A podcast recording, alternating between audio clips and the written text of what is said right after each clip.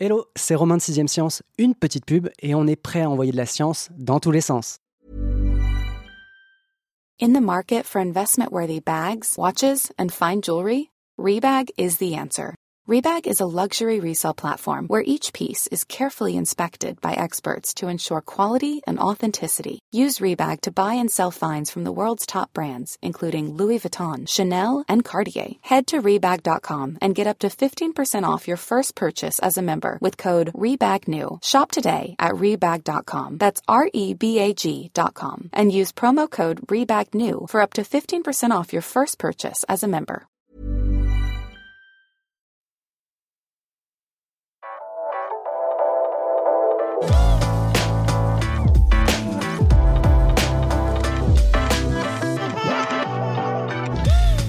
Connaissez tous l'expression pour décrire l'apaisement entre deux pays, deux factions ou deux personnes. On dit que de l'eau a coulé sous les ponts. Sauf que de l'eau, il y en a de moins en moins, et pas seulement sous les ponts. Et c'est justement la raréfaction généralisée de la ressource H2O qui met le feu aux poudres.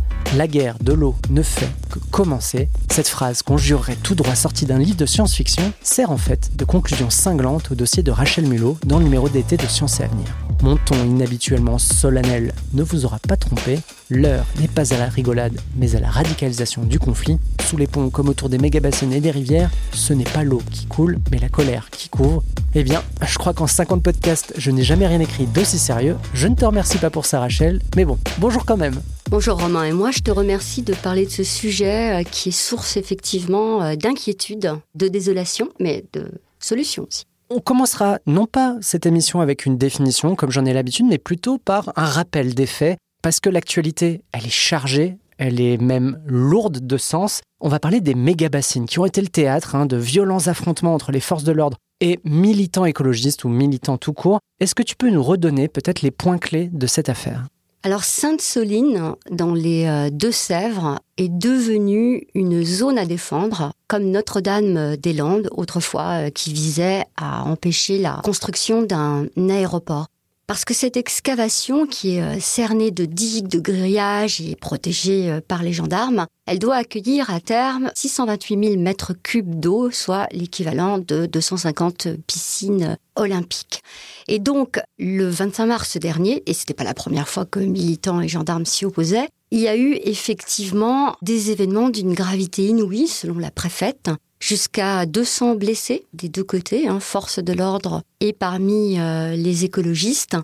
5000 grenades euh, lacrymogènes qui ont été euh, lancées, certaines également étourdissantes. Il y a eu des boules de pétanque, des couteaux qui ont été saisis chez des éléments radicalisés. Et donc, ce qu'on voit avec cette histoire, c'est que Sainte-Soline est devenue l'objet d'un combat symbolique vital parce que en fait les études nous annoncent encore une raréfaction de l'eau douce dans l'Hexagone et qu'elles invitent rapidement à revoir en fait ses usages et son partage. Est-ce que tu peux nous rappeler peut-être ce qu'est une méga-bassine, qui est en gros euh, la création quoi d'une sorte de point d'eau artificiel à des fins agricoles, mais pas pour tous les agriculteurs et du coup pas du tout pour les citoyens? Alors, il y a plusieurs types de retenues d'eau. Il y en a cinq, hein, le barrage c'en est une.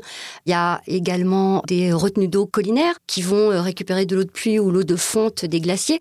Ce qui cristallise le mécontentement, l'opposition aujourd'hui, c'est ce qu'on appelle des méga-bassines, selon les opposants, ou des réserves de substitution pour ceux qui les défendent.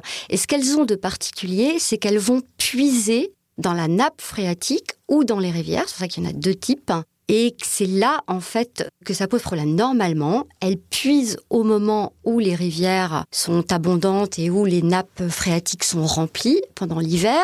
L'idée, c'est de se constituer un petit euh, trésor, comme les cœurs noisettes, et de le garder jusqu'à l'été, au moment où on a le plus besoin d'eau, et notamment pour l'irrigation agricole, irrigation qui va servir aussi, en fait, à faire pousser des aliments qui vont être exportés le tout se fait parfois avec des subsides publics, même si jamais cette eau ne bénéficie qu'à certains agriculteurs, principalement euh, des irrigants, ce qui fait dire aux opposants qu'il y a là une captation d'un bien commun au profit de quelques-uns. Une privatisation en quelque sorte de l'eau. C'est ça. Et le gros des affrontements a opposé, on l'a dit, les forces de l'ordre à des militants écologistes, des militants qui ont répondu à l'appel d'une association qui est désormais bien connue, hein, c'est l'association des soulèvements de la Terre. Ce collectif, on le connaît surtout pour ça, mais ce n'est pas la seule de ses contributions au débat, mais aussi à l'information publique.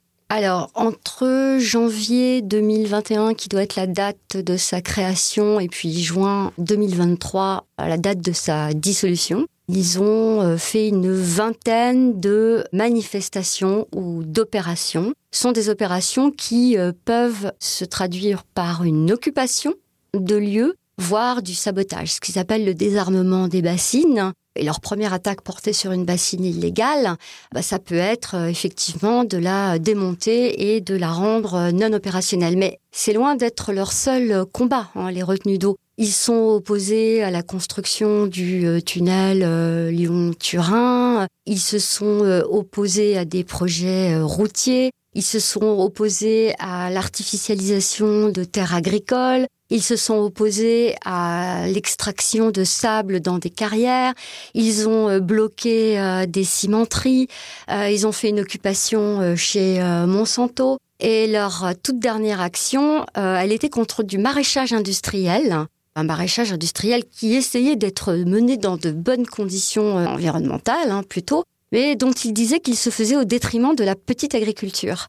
C'est une de leurs actions qui a été la plus critiquée hmm. et qui a euh, sans doute aussi euh, participé à la décision de leur dissolution. Ce que je pense, moi, je rappelle que quand même Valérie Masson-Delmotte, euh, qui est une femme très très mesurée, euh, dénonçait avec gravité les risques de dissolution de cette association euh, qu'elle juge d'une grande utilité aussi dans ces moments environnementaux critiques.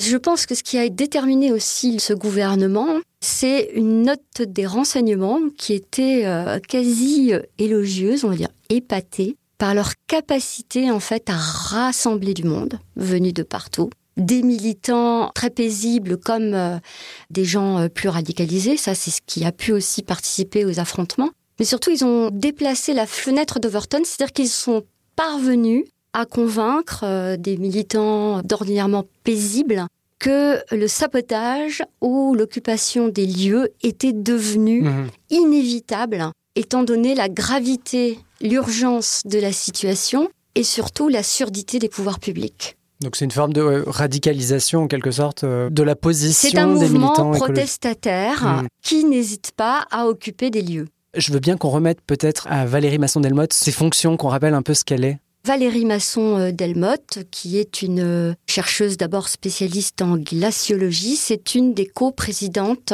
du GIEC, donc le groupement international d'experts sur l'évolution du climat et qui rappelle très régulièrement euh, l'état de la planète et euh, les échéances qui se rapprochent de plus en plus en termes de réchauffement. Exactement.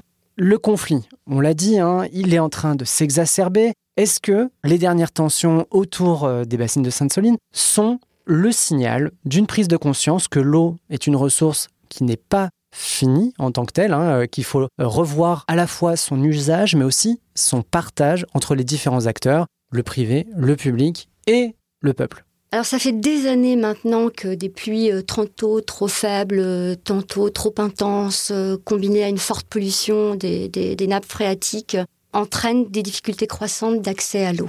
Il y a une quinzaine d'années de ça. Après une enquête sur la guerre de l'eau aux États-Unis, j'avais fait une enquête similaire sur les conflits d'usage de l'eau dans le Poitou-Charentes. Et là, on sentait poindre déjà tous les éléments de crispation et tout semblait indiquer que le sujet de l'eau allait devenir explosif, que ce serait une poudrière. Je me souviens que mes conclusions n'étaient pas du tout optimistes et que je redoutais qu'il y ait des morts. Ben, cette mort, elle est survenue un peu plus tard, ça a été celle de Rémi Fraisse sur le barrage de Sivens.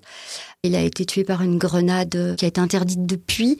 Les travaux du barrage ont, eux, euh, été enterrés. À ce moment-là, le sociologue Edgar Morin a parlé d'une guerre de civilisation. Et des préfets comme Étienne Biche se sont inquiétés en disant que ce que ça montrait, c'était que la violence d'incident ou une mort, quel que soit le projet de départ, ça pouvait retarder à d'éternam euh, des projets euh, autour de l'eau. Cela dit, même si ça avait démarré il y a une quinzaine d'années euh, en France, je veux dire, des conflits d'usage de l'eau, il y en a toujours eu depuis, je rappelle Manon des Sources, enfin, je veux dire, des querelles de village depuis, etc. Il y en a toujours eu. Mais avec l'industrialisation 19e, 20e, en fait, ça a accru les besoins et d'autant les tensions. Ce qu'on voit aujourd'hui, c'est une, une exacerbation de tout ça. Donc, les pouvoirs publics ont du coup, dans un premier temps, fait la loi, la première grande loi sur l'eau de 64. Et euh, ce qu'elle visait à faire, c'était à asseoir tous les usagers, toutes les personnes concernées, et aussi les, les autorités de gestion, autour d'une même table pour essayer de prévenir et gérer les conflits.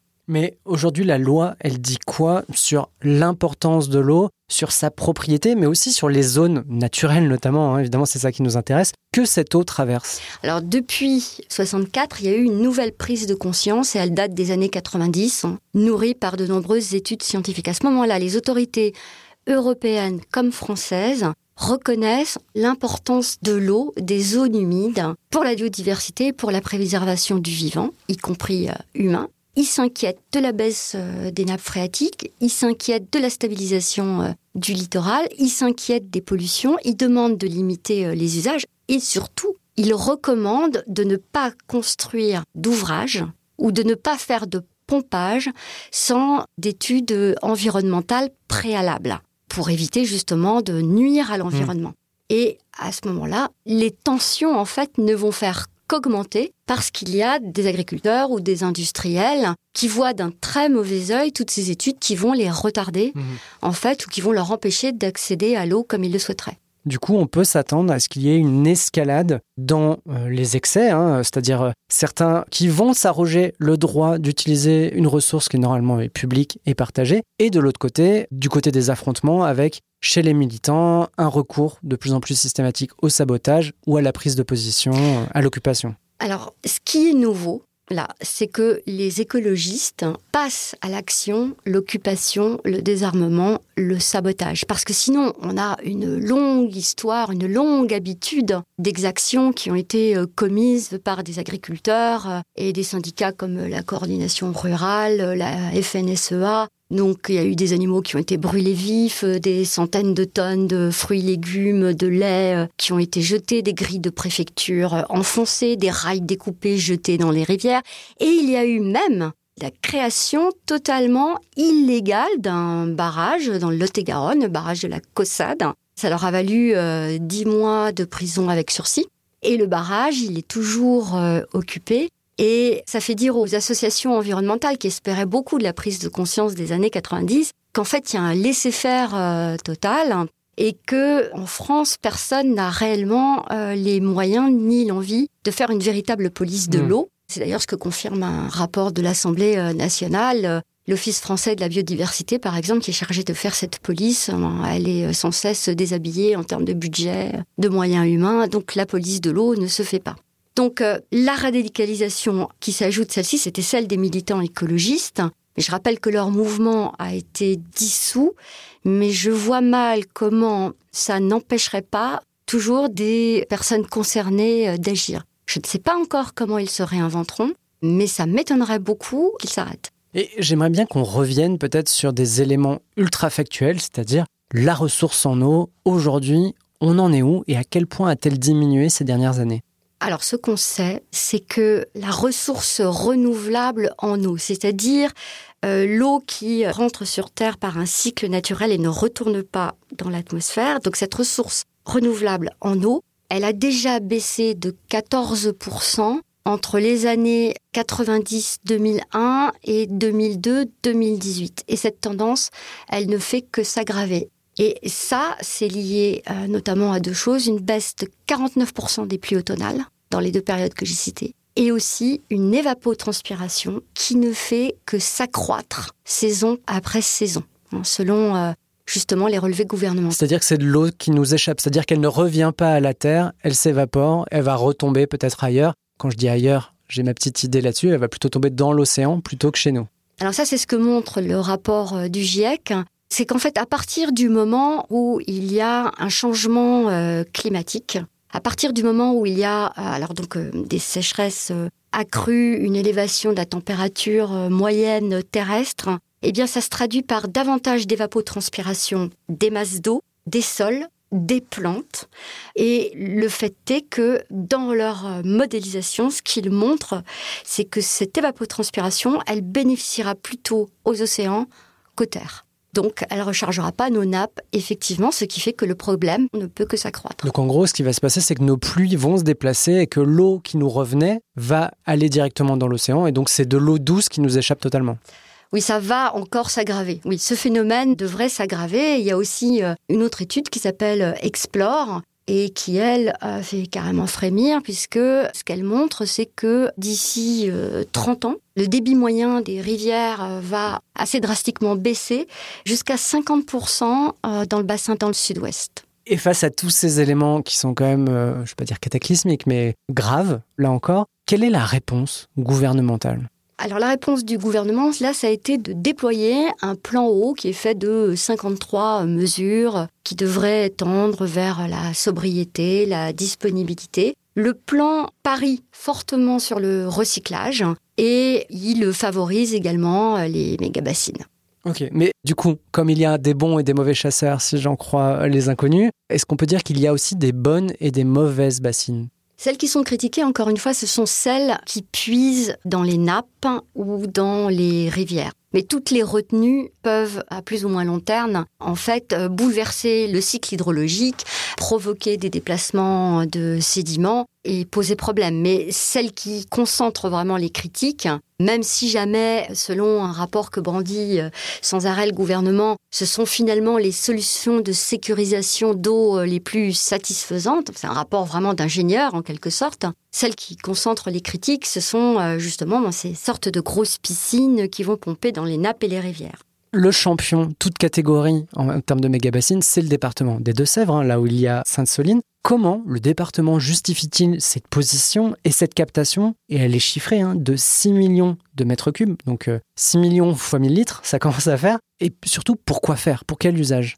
Alors en fait, cette région, elle est en zone de répartition des eaux très très joli mot pour dire que en fait, il y a une insuffisance hydrique dans la région par rapport aux besoins. Et il y a de plus en plus de départements en France qui sont classés comme ça. Et c'est la totalité des Deux-Sèvres, c'est la totalité de la Charente-Maritime. Donc il y a aussi pas mal d'agriculteurs. Et l'idée, c'est d'essayer de leur permettre en fait de sécuriser ces étés qui s'annoncent de plus en plus secs et de plus euh, caniculaires. La question, alors ensuite de savoir à qui vont bénéficier ces 6 millions de mètres cubes. En fait, j'ai eu des sources très contradictoires, des chiffres contradictoires, et j'ai eu le plus grand syndicat agricole qui m'a dit qu'il n'avait pas le temps de me répondre justement sur euh, la question de savoir à qui il allait bénéficier. Là où ça coince, hein, comme je le disais tout à l'heure, c'est que c'est souvent pour des terres irriguées, et je précise d'ailleurs que les droits d'irrigation sont des sortes de droits historiques qu'il est très difficile de remettre en cause. Donc, c'est pour des terres irriguées au profit bah, de ceux qui ont déjà bénéficié de ces droits historiques et qui parfois font des plantes qu'ils vont cultiver pour les exporter, où ils vont nourrir du bétail avec, qui va nous revenir euh, sous forme de viande euh, transformée. Mmh. Donc, euh, la question, c'est celle de la pérennité d'un tel modèle. J'imagine que ce projet de méga-bassines, on ne se met pas à construire des méga-bassines en série comme ça, sans études préalables. Que disent ces études, si elles ont été menées, et que disent les scientifiques de tous bords sur ce sujet? Donc alors, comme je le disais, le gouvernement, il s'appuie sur deux rapports qui disent que c'est une solution de sécurisation satisfaisante. Pour les Deux-Sèvres et dans un certain coin, le BRGM, le Bureau des recherches géologiques et minières, a fait une étude qui disait qu'effectivement, ça impacterait peu la nappe, euh, que ça permettrait d'avoir un, meilleur débit euh, dans les rivières l'été si jamais les gens n'allaient pas pomper euh, dans la rivière. Mais il répondait à une commande très précise et surtout, il se servait d'un modèle qui ne prend pas en compte le changement climatique en cours. Et en fait, demain, on ne sait pas comment se rechargeront les nappes. Et donc, les rapports les plus favorables, encore une fois, c'est des rapports plutôt d'ingénierie, et ce sont des rapports qui ne prennent pas en compte le changement climatique euh, en cours. Ça, c'est ce que reprochent la plupart des scientifiques qui sont euh, opposés aux bassines. Le GIEC, lui, il se contente toujours de descriptions, en fait, hein, des différentes euh, solutions qui sont proposées. Et il dit que ça pourrait être utile dans certains coins, mais il pense qu'il s'agit, d'abord c'est une solution coûteuse, Il y a d'autres moyens, en fait, d'essayer de préserver l'eau sur la terre et d'éviter l'évapotranspiration dont souffrent cruellement euh, les cultures, hein, en ayant recours à des sols couverts, à de l'agroforesterie, des haies, des choses comme ça, toutes choses que l'agriculture intensive euh, a sacrifiées. Et donc le GIEC parle d'un risque de maladaptation pour les raisons que je viens d'énoncer. Bon, après, euh, effectivement, ben, l'eau euh, dans les bassines, elle s'évapore, euh, il peut y avoir une eutrophisation. donc, ça, c'est ce que manque pas non plus de souligner les opposants. Une eutrophisation, tu peux... Eutrophisation, donc ça veut dire qu'il y a des algues en fait qui vont se former euh, dans ces bassines. Oui, parce que la bassine va capter donc une partie de l'eau qui arrive de la rivière et ou de euh, la nappe. En fait, elle la, pompe. Hein. elle va directement la pomper puis elle la met dans un espèce de cratère plastifié mhm. où elle reste jusqu'au moment où elle va être utilisée pendant l'été. Et du point de vue des chiffres, est-ce qu'on a mesuré l'impact d'une méga bassine sur la nappe Donc là, j'imagine c'est plutôt en termes de quantité, mais aussi du côté de la qualité des eaux, peut-être d'une rivière, là en l'occurrence.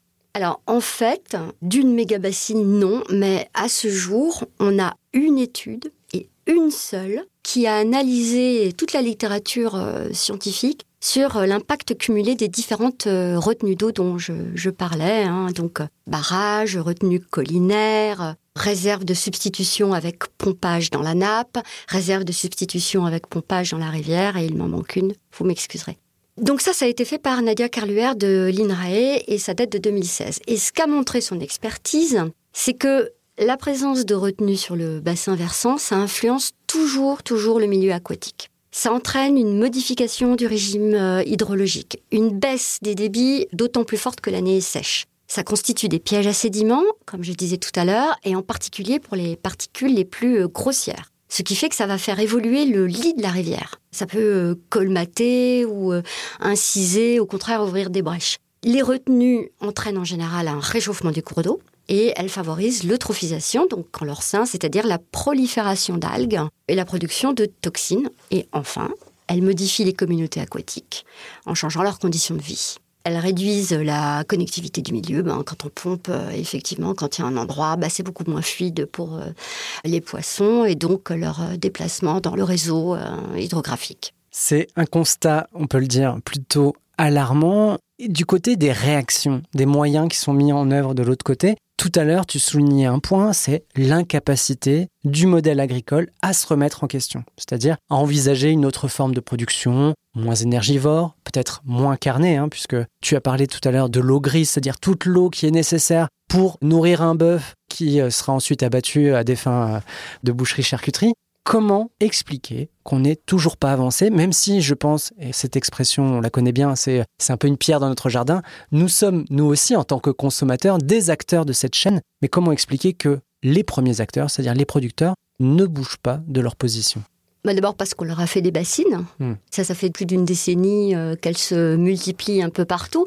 En fait, ce qu'on fait, c'est que on pallie euh, le manque d'eau avec des réserves, donc on se prépare pas vraiment à un changement. Ce qu'ils cherchent, c'est ces agriculteurs, et moi je les comprends très bien, c'est à sécuriser leur production, parce qu'il n'y a rien de plus cruel euh, que de voir une année de sécheresse tout être carbonisé et de perdre ainsi leurs revenus. Mais ce faisant, ils reçoivent ce que les sociologues appellent un fixe hydrosocial. Donc c'est leur dose de drogue en eau qui les empêche peut-être de faire leur mue. C'est un milieu qui a une grande aversion au risque, mais encore une fois, on peut le comprendre, hein, étant donné en plus leur responsabilité qui consiste quand même à nourrir, nourrir le monde, y compris euh, via le bétail qu'on mange. Par ailleurs, par ailleurs, il y a quand même la toute puissance d'un grand syndicat agricole qui a l'oreille et l'écoute des gouvernements depuis des décennies et qui a tendance à prendre les recommandations des scientifiques et des écologistes comme étant euh, celles de bobos saugrenus qui ne mmh. comprennent rien à la réalité du monde rural. donc il peut y avoir aussi une forme de surdité. Et pourtant, pourtant, il y a énormément de travaux qui montre qu'on peut travailler euh, différemment avec moins d'entrants, moins de pesticides, moins d'eau, en cultivant d'autres espèces, en utilisant euh, l'agroforesterie, etc. et qui montre qu'on pourrait faire différemment. Là, c'est bien pour ça aussi que des militants euh, sont particulièrement échauffés.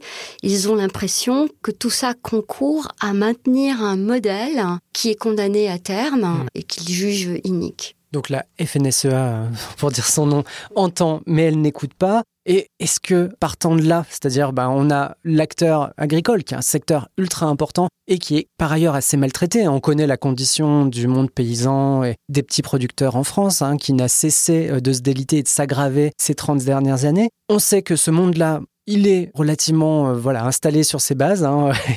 à la marge, il y a du changement, mais c'est à la marge, c'est insuffisant. De l'autre côté, on a un camp qui a compris que les choses ne bougeraient pas. Il y a beaucoup de paysans aussi hein, qui sont du côté des militants.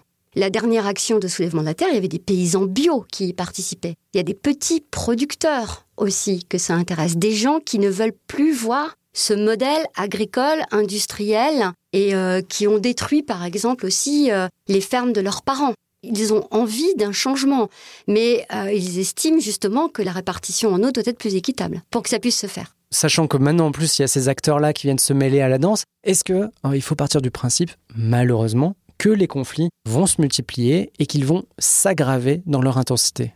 J'ai l'impression qu'effectivement, ça ne va pas s'arrêter comme ça, surtout que la radicalisation des incidents montre qu'on est au-delà du conflit d'usage. Je repense à ce que disait euh, Edgar Morin, conflit de civilisation. Est-ce que c'est excessif ou pas? Mais en tout cas, c'est un, un changement de modèle qui doit être mis en œuvre. Et c'est pour ça que ça risque encore de se tendre, de se multiplier. Eh bien, merci Rachel. J'imagine que vous nous écoutez très probablement au bord d'une piscine, au bord de la plage ou en sirotant hein, une bouteille d'eau pétillante, peut-être en terrasse. Enfin bref, on vous a pas gâté avec cet épisode assez sec, hein, malheureusement. Et je vous propose d'enfoncer le clou en lisant un excellent livre qui s'appelle Water Knife, donc euh, les couteaux de l'eau. C'est un livre de Paolo Bacigalupi, B-A-C-I-G-A-L-U-P-I. Je vous le recommande très chaudement, malheureusement, hein, puisque les températures ne vont faire que s'aggraver dans les prochaines années. Excellent bouquin pour se projeter dans l'intensité des conflits autour de la ressource H2O. Sur ce, très bonne journée et à très vite. Je vous donne rendez-vous dans deux semaines pour envoyer de la science dans tous les sens.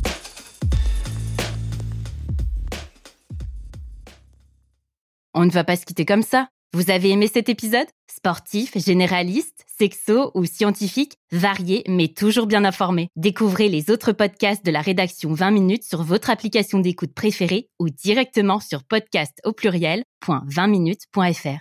Et merci de nous avoir écoutés.